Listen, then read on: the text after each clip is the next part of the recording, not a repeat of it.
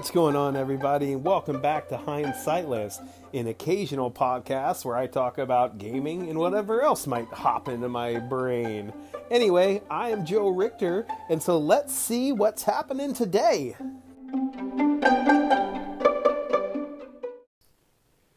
Well, I switched up my introduction a little bit to more accurately represent the quasi regular nature my podcast has become these days. Yeah, I was really good when I had uh, RPG a day month. That was great. Gave me something to talk about. But coming up with topics on my own, I kind of just do it whenever the inspiration hits me. Uh, so that's what I'm doing today because I have awesome stuff to talk about and stuff that I'm pretty damn excited about. But first, my last episode got somebody a little riled up. And so let me let me get to that first. Okay, so to start with Joey, um, by the way, it's Jules. Um, it wasn't about that Magic the Gathering was something that like didn't require imagination because it does. It still ca- it requires creativity and imagination as to how to play the cards together. But it wasn't about that. It was about getting a win. There are so many times in D&D that like you might get small wins every now and then, but the game you can't win at RPG. Like that's not a thing. You, it, it never ends. It keeps going on. That's the whole point. And although I enjoy that, there's no possible way to be like, I won. I win at this. I am good at this. There is a there is a standing order. There's a competition.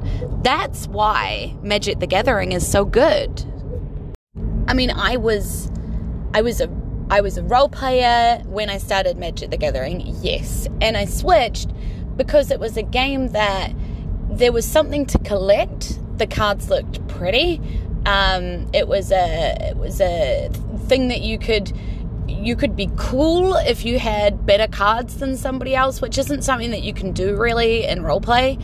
And I was actually top 20 of New Zealand and got invited to play in expos and things overseas um, in Australia, which you can't do in roleplay. So it was a way of being good at something. It was a way of being able to say, I am top of this field, which you can't do in a way in roleplay because roleplay is subjective. Roleplay is about enjoyment and having fun with your character. It's not about being better than other people at it. That's that's my two cents anyway.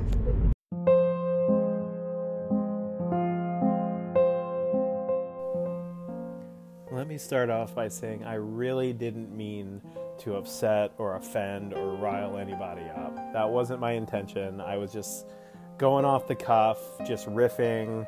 Um, I, I, have strong opinions about some things, and I really wasn't trying to. I specifically wasn't trying to burn on magic players at all. That's not what I meant to do, and I realized I probably did a really shitty job of that. I was more talking about the company behind Magic, um, and that's that's who my beef was with. I, I have no problems with Magic players at all um, anymore. like I, I've met a bunch of them, and like I'm totally cool with the game. I get it; it seems really fun. I, I, I do uh, want to point out that there used to be D&D tournaments where it was a dungeon crawl and you would go against other players and you there were winners and you could be the best at that. That style has gone out of style seemingly now because today's players don't want that. Like the new generation of players, they don't they don't really want that and so it, it's not around anymore. But yeah, like we could absolutely get that shit going again, man. We have D and D tournaments and see who can play their character the smartest and the best and the most efficiently. That that would be that would be fun. I would be down for something like that. But yeah, like I like I said, Jules, I really really didn't mean to offend you or anybody else who might have been upset. That really is not my intention on here. I'm not trying to be some kind of crazy shock jock or anything. And yeah, I, I, I believe that, Jules, you were a nationally ranked magic player in your country, and that is goddamn amazing. And folks, if you didn't know that, because I can't remember, if she mentioned that in her message. But yeah, Jules, I'm pretty sure used to be a nationally ranked Magic the Gathering player in New Zealand, and that's badass. Anyway, dude, thanks for calling in, Jules. It's always a pleasure to hear from you. And yeah, that was that was mea culpa. Sorry, folks. I did not mean to be a jerk.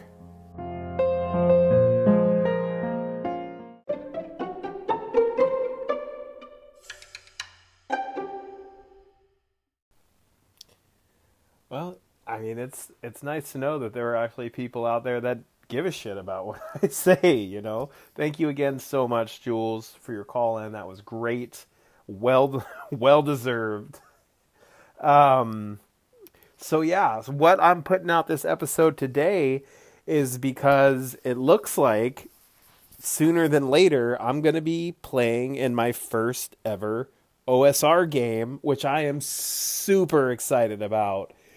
It looks like it's going to be a West Marches style game of the Black Hack Second Edition, run by one of the coolest dudes I know, Mr. Dave Aldrich, D percentile, D man.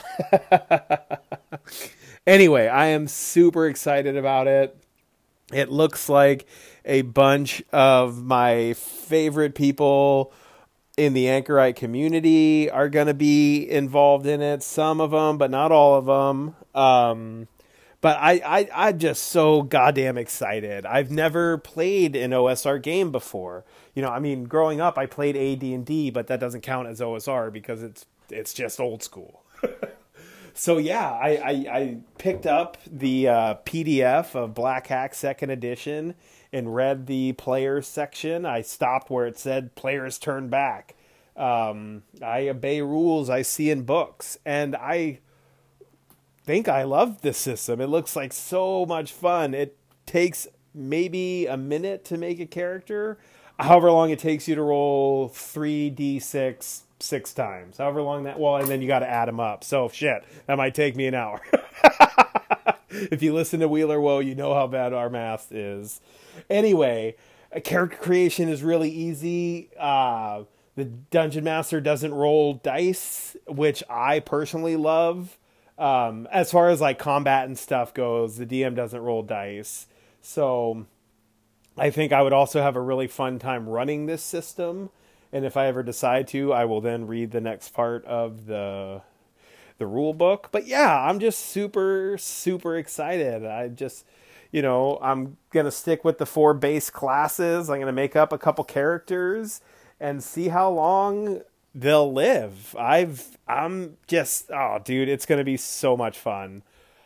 I'm thinking you know, I'll probably just start off with two at first. I think I'll make a warrior and a wizard, you know?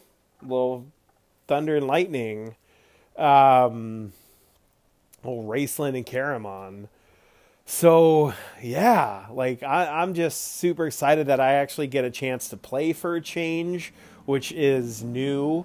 Uh, I I don't get to play all that often, and so the fact that I'm going to be able to, it's just going to be great. Uh, we're not going to be using roll 20, so I don't need to worry about trying to figure out how that works and if I can actually interface with it. I have no idea how accessible roll 20 is. I don't have high hopes for it, but I eventually will check it out sometime. Um, you know, my audio quality won't be the best. It'll sound like this, I imagine. So if you can listen to this, you will be able to take me while I play.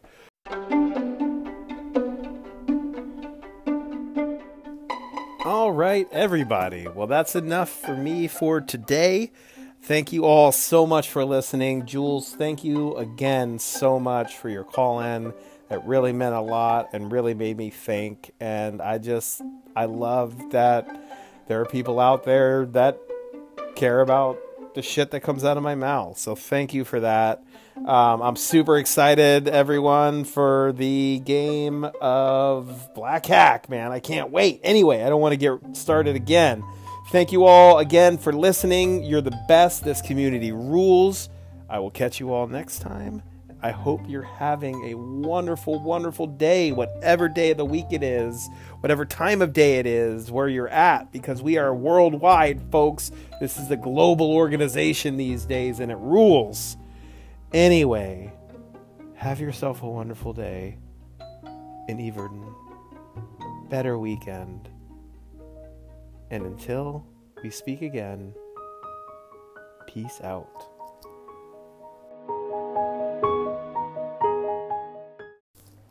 One last thing. Jason, I got your messages and thank you for answering my question about Barbarians of Lemuria being good for long term campaign play. I appreciate it. I finally found your show on Spotify, so I don't have to deal with sucky ass anchor to listen to your show anymore. So that will definitely help me stay up to date. Anyway, dude, thanks for answering the question. Peace out. God damn it.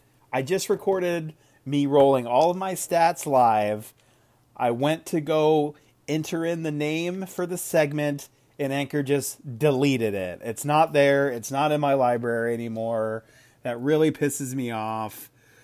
So I'll just read them out to you guys, uh, which isn't nearly as fun. But anyway, here we go. I didn't do too horrible.